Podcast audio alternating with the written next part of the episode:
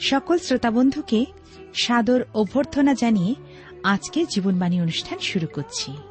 প্রিয় ভাই ও বোন, জাগতিকভাবে একটা শিশু নির্ভর করে তার পিতামাতার উপর। পিতামাতা তাকে বড় হতে সাহায্য করেন। ঠিক তেমনিভাবে পিতা ঈশ্বর আমাদের দিকে দুহাত বাড়িয়ে রয়েছেন, যেন আমরা কেবলমাত্র তারই উপর নির্ভর করে আত্মিক জীবনে সত্যের নতুনতায় বৃদ্ধি লাভ করতে পারি। প্রিয় বন্ধু, এই জগতে চলতে গেলে আপনি কার উপর নির্ভর করবেন, জগতের না ঈশ্বরের? সিদ্ধান্ত আপনার। তাহলে শুনুন আজকের জীবনবাণীর আলোচনা।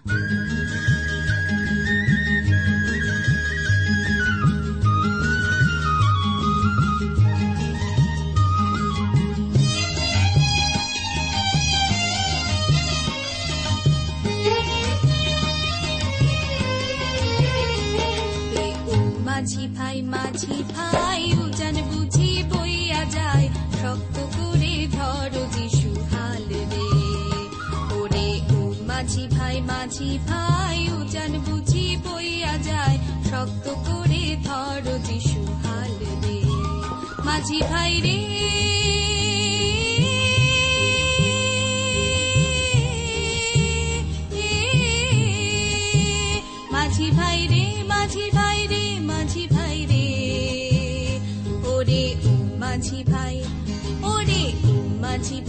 মাঝি ভাই উজান বুঝি বইয়া যায়।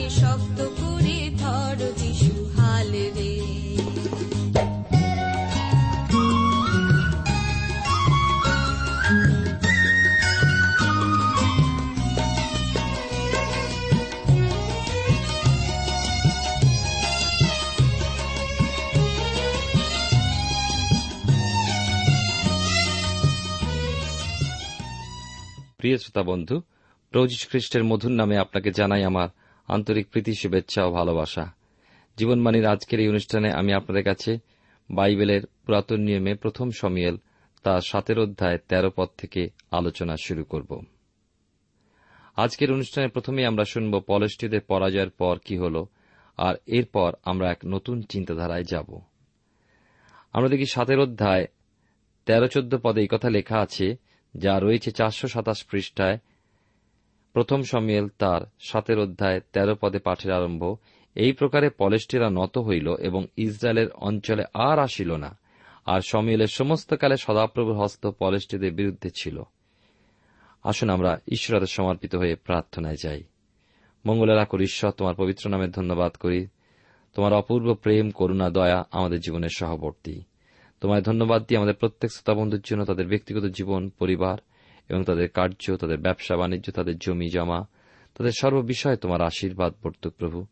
তুমি তাদেরকে তুমি আরও তোমার ইচ্ছা অনুসারে চালিয়ে নিয়ে চলো। যারা বিশ্বস্তভাবে এই অনুষ্ঠান শোনেন, তাদের অন্তরাত্মাকে তুমি আরও আশীর্বাদ যুক্ত করো। তাদের প্রার্থনা তুমি শ্রবণ করো।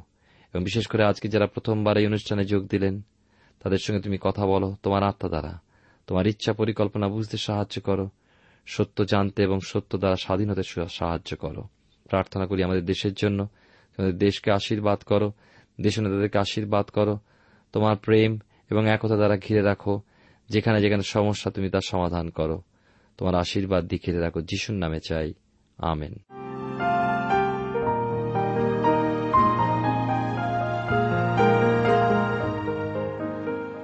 প্রিয় শ্রোতা বন্ধু, আপনি জীবনবাণীর অনুষ্ঠান শুনছেন। এই অনুষ্ঠানে আমি আপনাদের কাছে প্রথম সমিল তার সাতের অধ্যায় তেরো পদ থেকে আলোচনা শুরু করছি আজকের এই অনুষ্ঠানে। পলেষ্টীয়দের পরাজয়ের প্রধান কারণ আমরা বলতে পারি, যে আমরা বেশ কয়েকদিন ধরে শুনছি, যে ইসরায়েলের ও তাদের মহাযাজক সময়েলের চোখের জল। সময়েল একটা দুগ্ধপোষ্য মেষশাবক নিয়ে সদাপ্রভুর উদ্দেশ্যে বলিদান দিলেন এবং ইসরায়েলের জনগণ তাকে অনুরোধ করল, তিনিও যেন তাদের প্রাণের জন্য ক্রন্দন করেন। এবং সময়েল ভাওবাদী ও বিচারকর্তী ও মহাযাজক হাপুস নয়নে সদাপ্রভুর চরণে পড়ে আছেন। অন্যদিকে ছবি পলেস্টেরা দ্রুত বেগে মিসপাতে উঠে আসছে। অতর্কিতে ইসরায়েল আক্রমণ করবে, কিন্তু তারা জানে না যে স্বর্গের ঈশ্বর সদাপ্রভু তাঁর স্বর্গীয় বাহিনীকে নির্দেশ দিয়েছেন, আমার প্রিয় সন্তানদের রক্ষা করো। আর যায় কোথায়? মহা বজ্রনাদে ও মেঘ গর্জনে পলেস্টেরা ব্যাকুল হয়ে পড়ল এবং আহত হতে থাকল। ওই অবস্থায় অবশ্যই যুদ্ধ করা সম্ভবপর নয়, তাই তারা পালাতে থাকল। তখন ইসরায়েল জাতি তাদের নেতাদের নির্দেশ মতো পলেষ্টীয়দের আক্রমণ করে ধাওয়া করে দেশের সীমার বাইরে দূর করে দিল। আমরা দেখি পলেষ্টীয়রাও লজ্জায় আর মাথা তুলতে পারল না। পলেষ্টীয়রা ইসরায়েলদের যে সকল নগর হরণ করেছিল, ইক্রন থেকে গাত পর্যন্ত সব নগর ইসরায়েল পুনর্বার নিজেদের অধীনে নিল। জানা যায় যে সময়েলের কালে পলেষ্টীয়রা সাবধানে থাকল। ইসরায়েল রাজ্য হরণের চেষ্টা করল না, তবে ইসরায়েল ইমরীয়দের সাথে সন্ধি করে নিল। সময়েল ইসরায়েলের বিচারকর্তা হয়ে থাকলেন এবং সময়েল দেশের মধ্যে কয়েকটি বিচার স্থান মনোনীত করে দিলেন, যেমন বৈথেল, গিলগল ও মিসপা এবং ব্যবস্থা অনুসারে বৎসরে ভিন্ন ভিন্ন সময় ভিন্ন ভিন্ন স্থানে বিচারে বসতেন। প্রত্যেক স্থানের বিচার শেষে নিজ বাড়ি রামায় ফিরে আসতেন। যে নগরগুলোর নাম উল্লেখ করলাম, সেগুলো নামের অর্থ বলে দিই। বৈথেল, অর্থ হল ঈশ্বরের গৃহ। জিরুসালাম বারো মাইল উত্তরে, পুরাতন নিয়মে পুরাতন নাম লুস। মনে পড়ে জাকব এই স্থানের নাম পাল্টে বেথেল রেখেছিলেন বা বৈথেল রেখেছিলেন। মনে পড়ছে সেই ঘটনা? আচ্ছা একটু মনে করিয়ে দিই। কেমন? পিতা, ইশাক, অতি বৃদ্ধ অবস্থায় বড় ছেলে, এসবকে বললেন, আমায় মৃগ মাংস ভোজন করাও, আমি তোমায় আমার আশীর্বাদ দিই। বাবা বড় ছেলেকে বেশি ভালোবাসতেন, আর মা ছোট ছেলে জাকবকে। মা রায়েল ছোট ছেলের সাথে ষড়যন্ত্র করে দুটি ছাগ বৎস মেরে রান্না করে পিতাকে ভোজন করালো, তারপরে আশীর্বাদে জ্যেষ্ঠাধিকার হরণ করে মামার বাড়ির দিকে পালালে। পথে সূর্যাস্ত হওয়াতে এক জায়গায় পাথরে মাথা রেখে ঘুমিয়ে পড়লেন। ঘুমের মাঝে স্বপ্ন দেখে দরপর করে উঠে বসলেন, এ কি স্বপ্ন? এখানে স্বর্গের সিঁড়ি, দূতেরা ওঠানামা করছে। বড় একটা পাথর সেখানে রেখে জাকব বলেন এই স্থানের নাম হোক বৈথেল, অর্থাৎ ঈশ্বরের গৃহ। আজকাল আধুনিক কবি যিশুর জন্মগাথা রচনা করতে গিয়ে ছন্দ মিলাবার জন্য বৈতলেহেম নামটি ব্যবহার না করে বেথেলপুর শব্দ ব্যবহার করেছেন। কিন্তু অন্যদিকে তারা চিন্তা করেননি। কোন এক স্থানে সানডে স্কুলের ছোট ক্লাসে পরীক্ষা চলছিল আমি কোনো কাজে সেখানে উপস্থিত ছিলাম। যিনি পরীক্ষা নিচ্ছিলেন একটি ছেলেকে প্রশ্ন করেন বলতো যিশু কোথায় জন্মেছিলেন? ছেলেটি খুব স্মার্ট উত্তর দিলেন, বেথেলপুরে। শিক্ষিকা বললেন, বৈতলেমে, তাই না? ছেলেটি উত্তর দিল, না, বৈথেলপুরে। কয়ার দল যখন গান গায়, আমরা শুনি অনেক সময় বেথেলপুরের গোশালে। প্রিয় বন্ধু, চিন্তা করুন, গানের ছন্দ মিলাবার জন্য ভুল প্রচার হলো একটা বালকের মনে গেঁথে গেল। কি জানি, আমরা আমাদের প্রচারে হয়তো আরও অনেক ভুল করে যাই। আর একটা বিচারস্থানের নাম পেয়েছি, সেটা হলো গিলগল। নামের অর্থ পাথরের বৃত্ত, বা ইংরেজিতে বলা হয় সার্কেল অব স্টোন। জিওসুও তার কনান জয়ের অভিযানে জর্দন পার হয়ে এসে গিলগলে প্রথম শিবির স্থাপন করেন। ঐতিহাসিক জোসিফাস লিখেছেন তার লেখা ইতিহাসে যে জর্দন নদী থেকে গিলগলের দূরত্ব অনুমান দশ মাইল, এবং গিলগল থেকে জিরিহনগরের দূরত্ব অনুমান দুই মাইলের কিছু বেশি। ইসরায়েলের প্রথম রাজা শৌল এই স্থানকে রাজধানী করেছিলেন। আরও একটা কথা বলে রাখি, এলীয় ভাববাদী স্বর্গারোহণের ঘটনায় যে গিলগলের কথা উল্লেখিত দ্বিতীয় রাজা বলি তার দুইয়ের অধ্যায় এক পদে হয়েছে, সেই গিলগল এটা নয়। তবে রাজা দাউদ বিদ্রোহী অপসালম ও তার সৈন্যদের পরাজিত করে ফিরছিলেন তখন জিহুদি প্রজারা তাঁর সাথে মিলিত হতে গিলগলে সমাবেত হয়েছিল। সতেরো সতেরো পদে আর একটা স্থানের নাম আমরা পাই রামা।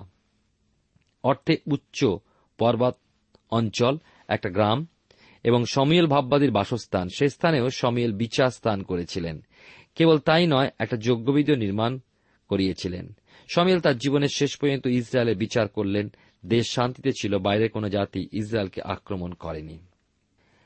আমরা দেখি যে আটের অধ্যায়, দ্বিতীয় বিষয় হল, কেমন অবস্থায় কীরকম পরিবেশে ইসরায়েলেরা রাজা চাইল? সে বিষয়ে আমরা দেখব। যে সমস্ত ইসরায়েলীয় মানুষেরই একই কথা, একই চাহিদা রাজা চাই, রাজা দাও। আজকালকার দিনে আমরা প্রায় দিন দেখি ও শুনি মিছিল বার হয়েছে, তাদের স্লোগান, আমাদের দাবি মানতে হবে মানতে হবে মানতে হবে। ইসরায়েলীয়দেরও দাবি সেই হিসাবে কোনো অংশে কম ছিল না। কেন তাদের রাজা চাই? সমিয়েল বিচারকর্তা হিসাবে দেশে শান্তি রেখেছিলেন। পলেষ্টদের দমন করে রেখেছিলেন, তাহলে ইসরায়েলের অভাব কোথায়? আটের অধ্যায় আমরা এক দুই পদে পাই। পরে সমিয়েল যখন বৃদ্ধ হইলেন তখন আপন পুত্র দিওয়াকে বিচারকর্তা করিয়া ইসরায়েলের উপরে নিযুক্ত করিলেন। তাহার জ্যেষ্ঠ পুত্রের নাম জোয়েল, দ্বিতীয় পুত্রের নাম অবিও তাহারা বেরসেবাতে বিচার করিত। সমিয়েল কিন্তু বৃদ্ধ হয়েছিলেন আর নিজেদের ছেলেদেরকে ইসরায়েলের বিচারকর্তা নিযুক্ত করেছিলেন। সমিলের জীবন যখন দেখি, দেখতে পাই, বাল্যকাল থেকে তিনি সমাগম তাম্বুতে বা মন্দিরে বড় হলেন। সেখানেই বাস করলেন। তিনি সমাগম তাম্বুতে সর্বক্ষণ থাকার জন্য এলি যাজকের দুই পুত্রকে হফনি ও পিনহসকে সর্বদা লক্ষ্য করতেন এবং তাদের কুক্রিয়া বা বাজে কাজ যে তারা লিপ্ত থাকত তা দেখতেন। সমিয়েল এও দেখেছিলেন যে ঈশ্বর কীভাবে এলির পুত্রদের বিচার করলেন। সমিয়েলেরও দুই পুত্র ছিল, বড়জনের নাম জোয়েল এবং দ্বিতীয় পুত্রের নাম আমরা শুনলাম অবিয় প্রথমেই বলেছি যে সমিয়েল যখন বৃদ্ধ হয়েছেন এবং বিচার স্থানে স্থানে ঘুরে বিচার করে বেড়ান, তার পক্ষে একটু অসুবিধা হতো, তাই সমিয়েল দুই পুত্রকে যাজক ও বিচারক করে দেশের দক্ষিণাংশে বেরসাবাতে রাখলেন। তিন পদে পাই যে সমুয়েল একজন ধর্মভীরু ও ধার্মিক ভাওবাদী ছিলেন। বাল্যকাল থেকে সমাগম তাম্বুতে বাস করতেন, যৌবন তখন আসেনি, তিনি ঈশ্বরের রব শুনেছিলেন। ঈশ্বর তার মনের কথা সময়েলকে বলেছিলেন। এহেন সময়েলের দুই পুত্র জোয়েল অবিও ঈশ্বরের পথে গেল না। তারা দুষ্ট, অসৎ চরিত্রের ছিল। তারা ঘুষ নিত, বিপরীত বিচার করত, নেশা করত ও আরও অনেক কুকাজ করত। এই অবস্থায় ইসরায়েল জাতি দেখল অদূর ভবিষ্যতে সময়েলের মৃত্যুর পর জাতি বিচারের জন্য আর কে আছে। সুতরাং একটা সুব্যবস্থা করা প্রয়োজন।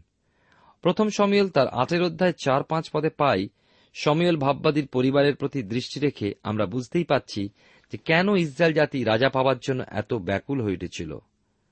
মানুষ, মানুষের দৃষ্টিতে সংকটের মুহূর্তে দেখছিল ও চিন্তা করছিল। মানুষের চিন্তার কারণ শুনলাম, কিন্তু মনে রাখব মানুষের চিন্তার কারণের পশ্চাতে আরও একজনের চিন্তার কারণ আছে। তিনি হলেন ঈশ্বর, তিনিও তো চিন্তা করছেন। সুতরাং কেবল ইসরায়েল জাতি নয়, সেই সঙ্গে রাজাদের রাজা, অদৃশ্য সম্রাট ঈশ্বর, সদাপ্রভু ইসরায়েলের জন্য চিন্তা করছেন। তবে এক এক সময় ঈশ্বরও তার হাত গুটিয়ে নেন যখন তিনি দেখেন যে প্রজারা সব শক্তগ্রীব কোনো মতেই ঈশ্বরের শাসন মানবে না। বিচারকর্তীগণের পুস্তকে বাইবেলের পুরাতন নিয়মে পাই, সতেরো অধ্যায় ছয়, একুশ এবং পঁচিশ পদে যেখানে লেখা আছে, আমি পাঠ করতে চাই ছয় পদ, ওই সময় ইসরায়েলের মধ্যে রাজা ছিল না, যাহার দৃষ্টিতে যা ভালো বোধ হইত সে তাহাই করিত। আবার বিচার কর্তৃগণ একুশের অধ্যায় পঁচিশ পদে এই কথা লেখা আছে, ইসরায়েল রাজা চাইল আমাদের একজন রাজা দাও। আমরা যদি ঠিকভাবে দেখি, দেখব যে সদাপ্রভু ইসরায়েল জাতিকে দশটি আজ্ঞা দিয়েছিলেন। তার প্রথম আজ্ঞা ছিল আমাবিনা আর কাউকে ঈশ্বর বলিয়া মানিবে না। এই আজ্ঞার পশ্চাতে যে ভাব আছে, সেটা হল, তারা যেন ঈশ্বরকেই তাদের রাজা বলে মান্য করে। রাজার কর্তব্য প্রজা পালন করা, প্রজাদের রক্ষা করা ও প্রজাদের শান্তিতে রাখা। একমাত্র ঈশ্বরেরই গুণ আছে, সুতরাং ওই ইসরায়েল জাতির রাজা স্বয়ং ঈশ্বর। তথাপি আমরা দেখি, ঈশ্বর ইসরায়েল জাতিকে তাদের মধ্য হতে একজন রাজা দেবেন। তাই বহু পূর্বেই সেই চিন্তা করে রেখে দিলেন। দ্বিতীয় বিবরণ তার ষোলর অধ্যায় আঠারো থেকে বাইশ পদে বিচারক ও রাজগণের কর্তব্য বিষয় শিক্ষা দিয়েছেন। আবার দ্বিতীয় বিবরণ সাতের অধ্যায় আমরা দেখি ঈশ্বর ইসরায়েলকে ব্যবস্থা দিচ্ছেন রাজতন্ত্রে, তারা কেমনভাবে চলবে।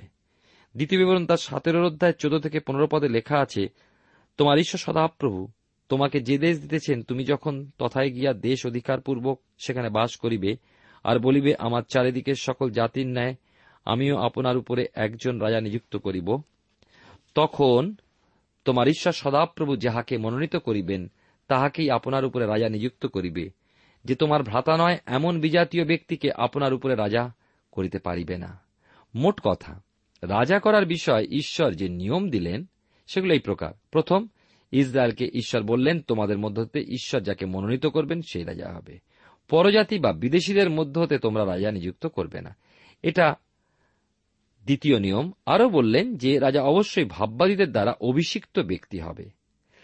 তৃতীয়ত, ব্যবস্থায় ঈশ্বর বললেন যে, রাজা নিযুক্ত হবে, তাকে ঈশ্বরের বাক্য মেনে চলতে হবে। মসির ব্যবস্থার বহু বহু দিন পূর্বে হামুরাবি নামে এক রাজা ছিলেন। খ্রিস্টপূর্ব ষোলশো ছিয়াশি সনে বাবিলনে রাজত্ব করেছিলেন। তার রাজকার্য চালাবার জন্য তিনি ব্যবস্থা বিধি লিখেছিলেন।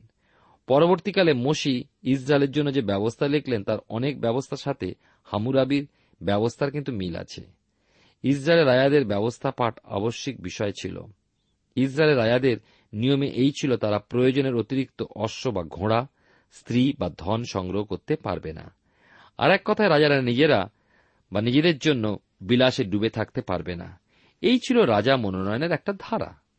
ইসরায়েল জাতি রাজা চাইল কেন? তার আরও একটা কারণ হচ্ছে, মানুষ স্বাভাবিকভাবেই দুর্বল। ইসরায়েল দেখছে যে রাজ্যের বাইরে চারিদিকে শত্রুরা নিজেদের প্রস্তুত করছে তাদের আক্রমণ করার জন্য উপায় কি? প্রথম সমিয়েল তার বারোর অধ্যায় বারো পদে দেখি লেখা আছে, তোমরা দেখিলে অম্মন সন্তানদের রাজা না হো না।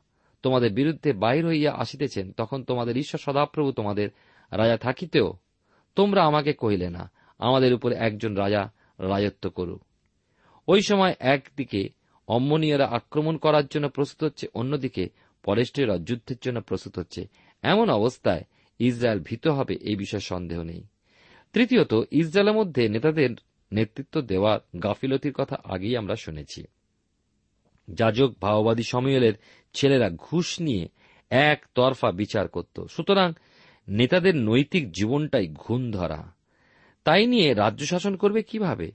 সময়েলের পুত্রদের অবস্থা বলতে গিয়ে মনে পড়ে যায়, সাধু পৌলের কথা প্রথম করে তার দশের অধ্যায় বারো পদে।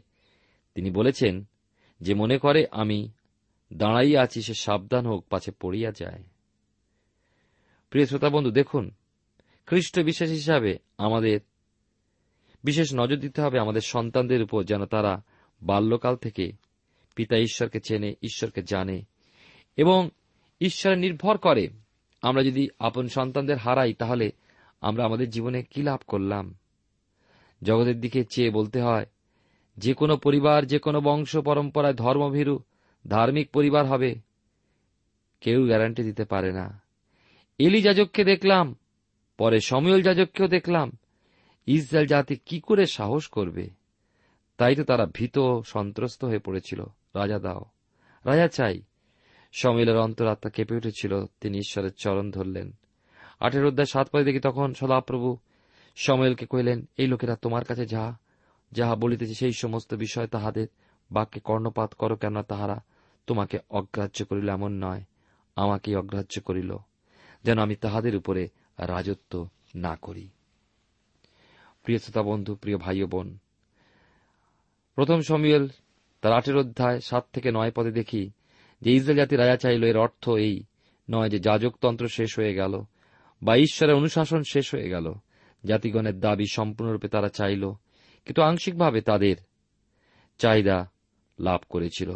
তারা রাজা পেয়েছিল, কিন্তু অন্যান্য রাজ্যের রাজা যেভাবে নিযুক্ত হতো, সেভাবে ইসরায়েলের রাজা নিযুক্ত হবে না। কিন্তু ভাওবাদী তাদের জন্য উপযুক্ত জনকে রাজা করবেন, এই হল ব্যবস্থা। রাজা নির্বাচনের জন্য ভাববাদীর উপর নির্ভর করে থাকতে হবে। আবার, রাজা ঈশ্বরের নির্দেশ মতো চলবে। ইসরায়েলের উপরে স্বর্গীয় রাজ্য সিনয় পর্বতে স্থাপিত হয়েছিল। রাজ্য ঈশ্বরের ছিল, রাজা ছিলেন ঈশ্বর। মসি এবং জিওসও ছিলেন পরিচালক, বিচারক, শাসক। ঈশ্বর যে তাদের রাজা দিলেন, তার। দেখি যে প্রমাণ, ঈশ্বরের গৌরব, জ্যোতি যা তাদের সাথে থাকত সমাগম তাম্বুর মধ্যে সেই গৌরবোজ্জ্বল জ্যোতি ঈশ্বরের উপস্থিতি প্রমাণ দিত দীর্ঘ চল্লিশ বৎসর কাল প্রান্তর মাঝে ভ্রমণের সময় ও জর্দন পার হয়ে জিহসীয় নেতৃত্বে কনান জয় পর্যন্ত জিহসকে চালিয়ে নিয়ে গেছেন। ঈশ্বরের রাজ্য এরপর আবার স্থাপিত হবে প্রভু যিশুর দ্বিতীয় আগমনের পর এই জগতে। ইসরায়েল রাজা চাইলে পর। সমিয়েল মনক্ষুণ্ণ হলেন। তখন ঈশ্বর তাকে সান্ত্বনা দিয়ে এই কথাই বললেন যে মিশর থেকে মুক্ত করে নিয়ে আসার পর এ পর্যন্ত তারা আমাকে ছেড়ে নানা দেবদেবীর সেবায় মেতেছে। আমাকে ত্যাগ করেছে তারা সেইভাবে তোমাকেও ত্যাগ করেছে। তবুও দেখুন, স্নেহশীল পিতা, সময়েলকে বলছেন, সময়েল, ওরা রাজা চাইছে, রাজা দাও, সেই সঙ্গে রাজার নিয়ম তাদের জানিয়ে দাও। দশ থেকে বাইশ পদে প্রথম সময়েল আটের অধ্যায় পাই। যে ইসরায়েল জাতির যে সকল দল, প্রধান সময়েল ভাওবাদীকে বলেছিলেন অন্যান্য জাতিদের, যেমন রাজা আছে, আমরা ওই প্রকার রাজা চাই। তাদের কাছে সমেল। এই কথা বললেন, দেখো, তোমরা আবার ভুল করছ। রাজা তোমরা চাইছো, রাজা পাবে, কিন্তু মনে রেখো, তোমাদের মনে কিন্তু শান্তি থাকবে না, কেননা তোমাদের রাজা, তোমাদের পুত্রদের নিয়ে দাস করবেন। রাজার রথের আগে আগে তারা ছুটবে, তোমাদের কন্যাদের রাজা নিয়ে যাবে, কাউকে রাধুনী, কাউকে রুটিওয়ালা, সুগন্ধি দ্রব্য প্রস্তুতকারিণী করবে। আরও চিন্তা করে দেখো যে তোমাদের উৎকৃষ্ট শস্যক্ষেত্র দাক্ষাক্ষেত্র সেগুলো রাজা নিয়ে নিজের ক্ষেত্র উদ্যান করবে অথবা নিজের দাসদের দেবে? সময়ের ভাববাদী বললেন আরও শোনো ইসরায়েল, তোমাদের রাজা হলে তিনি তোমাদের সুপুরুষ যুবকদের, পশুপাল দাস দাসী সব নিজের জন্য নিয়ে নেবে আর ফসলের ও শস্যের দশমাংশ আদায় করে নেবে। এসব কি তোমাদের জন্য ভালো হবে? তোমরা ওই রাজার জন্য কাঁদবে এবং মনে রেখো, সেদিন তোমরা যখন সদাপ্রভুর কাছে ক্রন্দন করিবে, তিনি শুনবেন না। অতএব এখনও ভেবে দেখো রাজা চাও কিনা। আজকালকার বিভিন্ন রাজনৈতিক সভা মিছিল, আপনারা নিশ্চয়ই দেখেছেন, তিন হাজার বৎসর পূর্বে দৃশ্যই একই রকম ছিল। দলপতিদের প্রতিনিধি বলে উঠলেন, আমাদের দাবি মানতে হবে, রাজা আমাদের দিতে হবে। তারা আরও বললেন, আমাদের রাজা আমাদের হবে, অন্য জাতির সমান হবে। আমাদের রাজা আমাদের বিচার করবেন, আমাদের আগে আগে যুদ্ধে যাবেন, যুদ্ধ করবেন। সমিল ভাবাদী যখন দেখলেন যে তারা তার কথা তার অনুরোধ, কোনো কিছুই শুনল না, তখন আর কোনো পথ না দেখে সদাপ্রভুর কর্ণগোচরে সকল কথা বাঁকলেন এবং অবশেষে সদাপ্রভু সমিয়েলকে বললেন, ওরা যা চাইছে সেই মতো করো এবং ওদের একজন রাজা দাও। আর আমরা দেখি যে সমিয়েল তাদের জনতাকে বললেন, তোমরা প্রত্যেকে আপন আপন নগরে ফিরে যাও। প্রিয় শ্রোতা বন্ধু, প্রিয় ভাই ও বোন, আমরা প্রথম সমিয়েল একের অধ্যায় থেকে আঠের অধ্যায় পর্যন্ত সকল দৃষ্টি আমাদের ছিল একটা বালকের উপরে। যাকে বাল্যকালে তার মা, আমরা শুনেছি যে সমাগম তাম্পতে ঈশ্বরের উদ্দেশ্যে এলি মহাজাজকের হাতে দিয়ে এসেছিলেন। তারপর দীর্ঘদিন কেটে গেছে। সমিয়েল ক্রমশ ঈশ্বর জ্ঞানে বৃদ্ধি পেতে থাকলেন। অতি অল্প বয়সে ঈশ্বর সমিয়েলকে নিজ রব শোনালেন এবং কাল পূর্ণ হলে পর সমিয়েল মহাজাজক মনোনীত হলেন। তখনও ইসরায়েল জাতি যাজকতন্ত্রের অধীন এবং সমিয়েল ভাববাদী ইসরায়েলের বিচার করতেন। প্রথম সমিয়েল একের অধ্যায় থেকে আঠের অধ্যায় পর্যন্ত আমরা প্রথম ভাগ বলতে পারি। প্রথম সমিয়েল নয়ের অধ্যায় থেকে আমাদের দৃষ্টি পড়ে আরেকটি চরিত্রের প্রতি তিনি হচ্ছেন শৌল, ঈশ্বর মনোনীত রাজা। প্রথম রাজা ইসরায়েলের শৌল। শৌল নামের অর্থ ঈশ্বর হইতে প্রাপ্ত। শৌলের বংশ পরিচয়টাও আমরা জেনে নিই। প্রথম ইসরায়েল জাকব, তার বারো পুত্র এবং সর্বকনিষ্ঠের নাম ছিল বিন্নামিন যখন দেশ ভাগ হয় বিন্নামিন গোষ্ঠী ও এক অংশ পায়। যখন দায়িত্ব ভাগ হয় বিন্নামিনীয় গোষ্ঠীর উপরও দায়িত্ব আছে। ওই গোষ্ঠীর অফিহের পুত্র বখরত, বখরতের পুত্র সরব, সরবের পুত্র অবিয়েল, অবিয়েলের পুত্র কিস ইনি ছিলেন শৌলের পিতা। কিস বলবান বীর ছিলেন। শৌল সুন্দর যুবা পুরুষ ছিলেন। ইসরায়েল সন্তানদের মধ্যে আরও দুই পুরুষ এবং তার মতন কিন্তু সুন্দর ছিল না কেউ। কেবল যে তার গায়ের রং সুন্দর ছিল তা নয়, শরীরের গঠন সুন্দর ছিল। সকল মানুষের থেকে একমাথা লম্বা বা দীর্ঘ ছিলেন। শৌলের পিতা কিস বিশেষ ক্ষমতাবান ব্যক্তি ছিলেন। এখানে ক্ষমতাবান বলতে তিনি যাজক ছিলেন না বা শাসক ছিলেন না, কিন্তু ধনবান ব্যক্তি ছিলেন। তখনকার কালে মধ্যপ্রাচ্য অঞ্চলে ধনী ব্যক্তির পরিচয় পাওয়া যেত পশুধনে ও চাষের জমি ও ক্ষেত্র পরিমাণ হিসাবে। কিস আমরা জানি যে, শুনি যে ইসরায়েলের বারো গোষ্ঠীর মধ্যে সর্বাপেক্ষা ছোট গোষ্ঠী ছিল, তবে সম্ভ্রান্ত গোষ্ঠী ছিল। সুতরাং আমরা দেখতে পাচ্ছি যে এক হল শৌল, সম্ভ্রান্ত বংশের ছেলে, রাজা হবার জন্য প্রথম গুণ। দ্বিতীয়ত, আমরা যেমন শুনেছি, ইসরায়েলের মধ্যে শৌলের মতো সুপুরুষ দ্বিতীয় ছিল না। সকল দিক দিয়ে সুপুরুষ, দেহের দিক দিয়ে লম্বা চওড়া। সুগঠিত দেহ লম্বা চওড়া হওয়ায় দোষের কিছু নয়, যদি সে চরিত্রবান, নম্র, জ্ঞানী হয়, তা সে পুরুষ অথবা নারী হোক, সবার প্রিয় হতে পারে। আরও যদি ঈশ্বর ভীরু হয়, তাহলে তো হীরের টুকরো। তৃতীয়ত, শৌল ছিলেন পিতার বাদ্য সন্তান কিসের কয়েকটি গর্ধপি হারিয়ে যায় আর পশুপালকের অনেক পশুপাল থাকলেও যদিও একটুও হারিয়ে যায়, বাকিগুলোকে রেখে অন্যটি খুঁজে খুঁজতে যায়। কিস তার পুত্র শোলকে বললেন, তুমি একজন দাসকে নিয়ে গর্ধপিগুলোর সন্ধান করো। সকল ঘটনা যা কিছু ঘটে, তার পশ্চাতে কিন্তু ঈশ্বরের কিছু পরিকল্পনা থাকে যা আমরা বুঝতে পারি না। তবে একসময় সেই রহস্য কিন্তু প্রকাশ হয়ে যায়।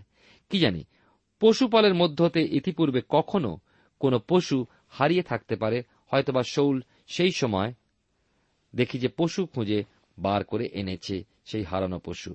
এবারও গর্ধপি হারিয়ে যেতে কিস তার পুত্র শৌলকে দায়িত্ব দিলেন, যাও, হারানো গর্ধপিগুলোর সন্ধান করো। সুতরাং ঘটনার দিক দিয়ে বিষয়টা গুরুত্বপূর্ণ নাও হতে পারে। আমরা প্রথম সমিল নয়ের অধ্যায় থেকে আলোচনা করছি। আমরা দেখি কিন্তু ঈশ্বরের আশ্চর্য কাজের মধ্যে সামান্য বিষয় অতি গুরুত্বপূর্ণ হয়। শৌল তার দাস প্রথমে পর্বতময় ইফ্রাইম প্রদেশে অন্বেষণ করল। সেই স্থান থেকে আমরা দেখি আরও অন্য জায়গার মধ্যে দিয়ে শালিম প্রদেশে গেলেন, কিন্তু সেখানেও নেই। সেই স্থান থেকে বিন্নামিনীয়দের দেশে গেলে পর সেখানেও নেই। এরপর সুপ্রদেশে আসলো, পরে দেখা গেল সেখানেও নেই। প্রিয় শ্রোতা বন্ধু, প্রিয় ভাই বোন, এই ঘটনায় একটু মনোনিবেশ করুন। ঈশ্বর তার পরিকল্পনায় শৌলকে কোথায় টেনে নিয়ে চলেছেন? অন্যদিকে দাসের মুখ দিয়ে পরামর্শ দিচ্ছেন, মনে আছে? বিলিয়মের গর্ধ প্রভুকে, বিলিয়মকে বলেছিল তুমি আমাকে মারছ কেন? শৌলের দাস। শৌলকে বলল, নিরাশ হচ্ছেন কেন? শৌল বলল, কি জানি, হয়তো আমার পিতা গর্ধবিদের চিন্তা ছেড়ে পুত্রের চিন্তায় ব্যাকুল হচ্ছেন, চলো ফিরে যাই। শৌলের দাস বলল, এই নগরে একজন মহাসম্মানিত ঈশ্বরের লোক থাকেন। তিনি যা বলেন তা সিদ্ধ হয়। চলুন, আমরা তার কাছে যাই, হয়তো তিনি আমাদের গন্তব্য পথ বলে দেবেন। লক্ষ্য করুন, ঈশ্বরের লোকের কাছে যেতে বাধা। শোল বলল, কি নিয়ে যাবে? খাদ্য শেষ দ্বিতীয়ত, সাথে উপহার নেই। আমরা অনেক অজুহাত দেখাতে পারি, কিন্তু ঈশ্বর ছাড়বেন না। শৌলের দাস বলল, আমার হাতে সেকলের এক চতুর্থ অংশ রৌপ্য আছে, আমরা তাই তাকে দেব। তখনকার দিনে মন্দিরে যাওয়ার সময় অথবা ঈশ্বরের লোকের কাছে যাবার সময় কেউ খালি হাতে যেত না। শৌল নিজ দাসকে বললেন, চলো, আমরা ঈশ্বরের লোকের কাছে যাই। শৌল কল্পনাও করতে পারেনি যে তাকে ধরার জন্য ঈশ্বর ওই ফাঁদ পেতেছেন। বিশাল ফটক ছোট্ট কবজায় নির্ভর করে, খুলে যায়। কোন কোন জীবনে ছোট আশ্চর্য ঘটনা বিশাল উন্নতি, দায়িত্ব, সম্মানের দ্বার খুলে দেয়। দাউদের জীবন স্মরণ করুন, রাখাল বালক চলানির ক্ষেত্রে গাছের ছায়ায় বসে বিনা বাজাচ্ছে। আর আমরা দেখি সংবাদ পেল, ঈশ্বরের লোক তোমায় ডাকছে। আর আমরা দেখি, আবার দেখি, রাখাল বালক মেষ চড়াচ্ছে, বাবা তাকে ডেকে বলছেন, তোমার দাদাদের জন্য খাদ্যবস্ত্র নিয়ে যুদ্ধক্ষেত্রে গিয়ে তাদের সংবাদ নিয়ে এসো। আর আশ্চর্য ঘটনা ঘটে যায়, তৎকালে বিখ্যাত বীর গলিয়াত দাঁড়িয়ে যে হুমকি দিচ্ছে ইসরায়েলের তিন লক্ষ বীর যোদ্ধা, মুখ বুঝে দাঁড়িয়ে কারও ক্ষমতা নেই, এগিয়ে যায়। কিছু পরে দেখা যায়, প্রায় যুবক দাউদ বীর দর্পে এগিয়ে গিয়ে ফিঙার একটা পাথরের ঘায় গলিয়াতকে ধরাশায়ী করল। প্রিয় শ্রোতা বন্ধু, প্রিয় ভাই বোন, আপনার জীবনে যদি কোনোদিন ছোট্ট আহ্বান বা ছোট্ট দায়িত্ব আসে, ভুল করবেন না? সারাদিন এগিয়ে যান, কি জানি? ঈশ্বর কল্পনাতীত বিশাল দায়িত্বভার আপনার উপরে ন্যস্ত করতে চান। ঈশ্বর আপনার জীবনে মঙ্গল করুন। প্রার্থনা যাই প্রভু, তোমায় ধন্যবাদ দিই। তুমি সামান্যভাবে আমাদের জীবনে শুরু করো তোমার মহাপরিকল্পনার জন্য। আমরা যেন তোমার সামান্য রব শুনে আমরা যেন পিছিয়ে না যাই, এগিয়ে যাই। আমাদের প্রত্যেক শ্রোতা বন্ধুকে আশীর্বাদ করো। যিশুর নামে চাই। আমেন।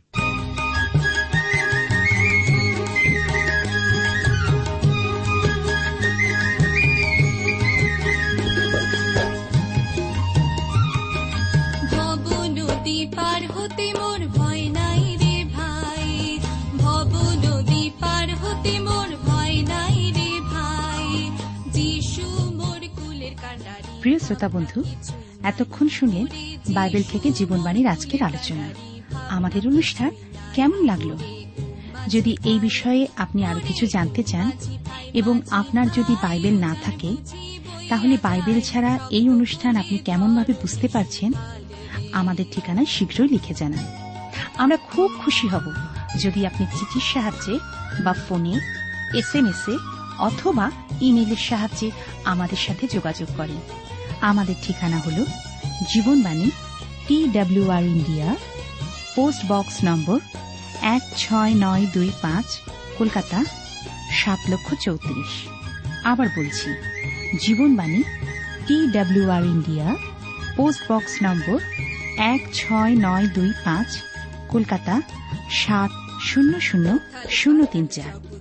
আমাদের ইমেলের ঠিকানা হল Bengali TTV at radio eight eight two dot com আবার বলছি Bengali TTV at radio eight eight two dot com আমাদের phone number two four three eight double zero four five two four three eight double zero four five এবং আমাদের mobile নাম্বারটা লিখে নিন nine four double three four nine seven two three five আবার বলছি nine four double three four nine seven two three five আজকের সময় এখানেই শেষ।